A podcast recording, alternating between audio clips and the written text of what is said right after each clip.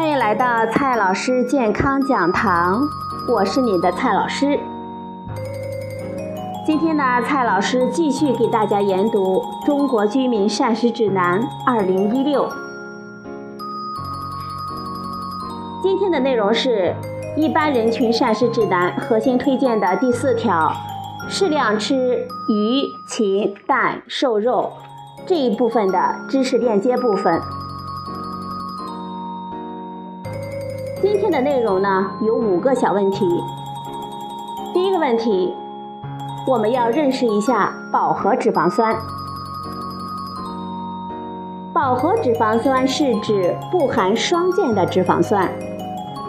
在食物中呢，饱和脂肪酸的碳链长度主要为八到十八个碳原子，分别为辛酸、癸酸、月桂酸、豆蔻酸。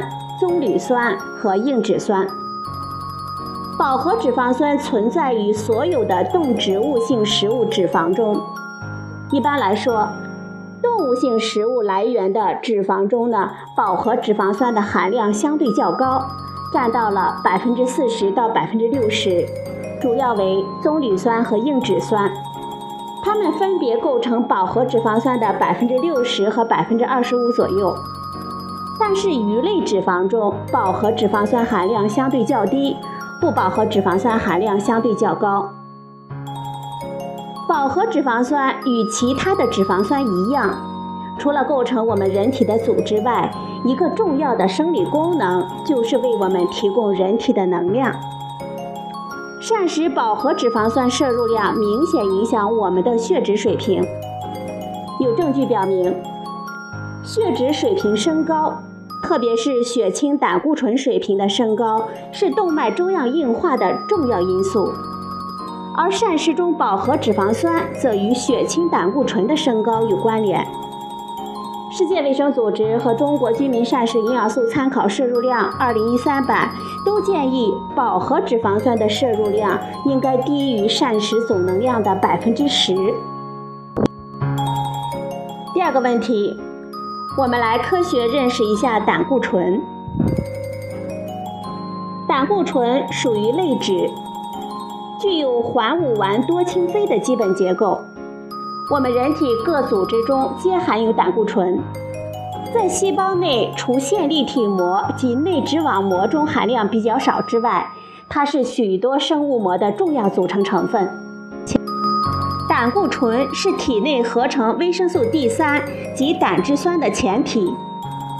维生素 D 三调节钙磷代谢，胆汁酸呢，它可以乳化脂类，使之与消化酶混合，是脂类和脂溶性维生素消化与吸收的必须条件。胆固醇在我们体内还可以转变成多种激素，包括影响蛋白质、糖和脂类代谢的皮质醇。与水和电解质体内代谢有关的醛固酮，以及性激素睾酮和雌二醇。血脂呢，是我们血中所含脂质的总称，其中包括胆固醇。血脂异常引起动脉粥样硬化的机制，是我们目前研究的热点。现有研究结果证实，高胆固醇血症。最主要的危害就是容易引起冠心病以及其他动脉粥样硬化性疾病。我们人体内的胆固醇呢，有两个主要来源，一是内源性的，主要是由肝脏利用醋酸及其前体合成，人体内每天合成的胆固醇约是一到一点二克，是我们人体内胆固醇的主要来源。第二个来源呢是外源性的。就是我们机体通过食物摄入的胆固醇，经膳食摄入的胆固醇仅占体内合成胆固醇的七分之一到三分之一。膳食胆固醇的吸收及其对我们血脂的影响，因为遗传和代谢状态而存在比较大的个体差异。部分人胆固醇摄入量高的时候，还反馈抑制自身胆固醇的合成。近年的研究呢，还表明，脂肪酸的性质对胆固醇合成的速率和血中脂质水平的影响更明显。特别是饱和脂肪酸对日本居民进行的三项研究显示，胆固醇摄入量与脑卒中没有关联。二零一一年，关于膳食胆固醇与冠心病关系的四项前瞻性的队列研究的系统综述显示，即使胆固醇的摄入量达到每天七百六十八毫克，也未发现胆固醇摄入量与冠心病发病和死亡风险有关。二零一三年，中国营养学会在新版的膳食营养素参考摄入量的建议中。去掉了对膳食胆固醇的上限值，两千年版胆固醇的上限值是三百毫克。这并不意味着胆固醇的摄入可以毫无节制。血液胆固醇与心血管疾病的关系是确凿的。对于具有慢性病或者是血脂偏高的成年人群，仍然需要格外的注意。第三个问题。红皮鸡蛋与白皮鸡蛋营养的价值比较。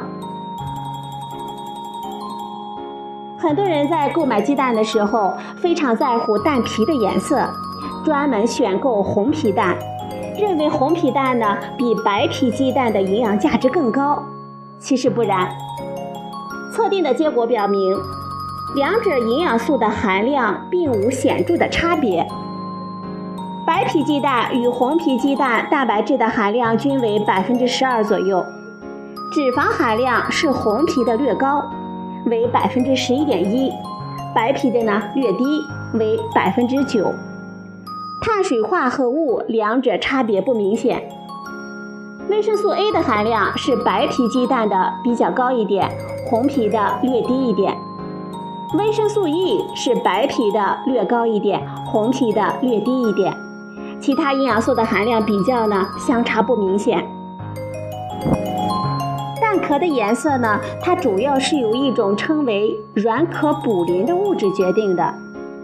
有些鸡的血液中的血红蛋白代谢可以产生软壳卟啉，所以呢，它的蛋壳颜色可以呈现浅红色。而有些鸡呢，比如说来航鸡。白洛克鸡或者是某些养鸡场的鸡不能产生软壳卟啉，所以呢，它的蛋壳呈现了白色。颜色完全是由遗传基因来决定的。因此呢，我们在选购鸡蛋的时候，无需特别的注重蛋皮的颜色。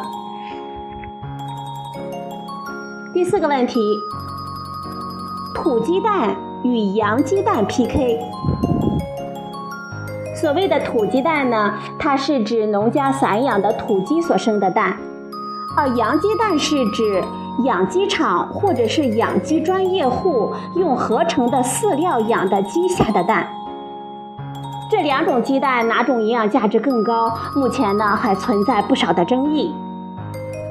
一些人士认为，土鸡呢在自然的环境中生长。吃的也都是天然的食物，产出的鸡蛋品质自然会好一些。而一般养鸡场生产的鸡蛋呢，因为采用了专门的产蛋鸡种和人工的饲料，它的营养价值不如土鸡蛋。因此，即使是价钱贵出许多，很多人呢还是愿意购买土鸡蛋，尤其是给老人、孕妇和孩子吃。那么，土鸡蛋和洋鸡蛋到底有什么区别呢？哪一个营养价值更高呢？真正意义上的土鸡应该是完全散养，没有专门的饲料，主要是以虫子、蔬菜、野草等等为食物。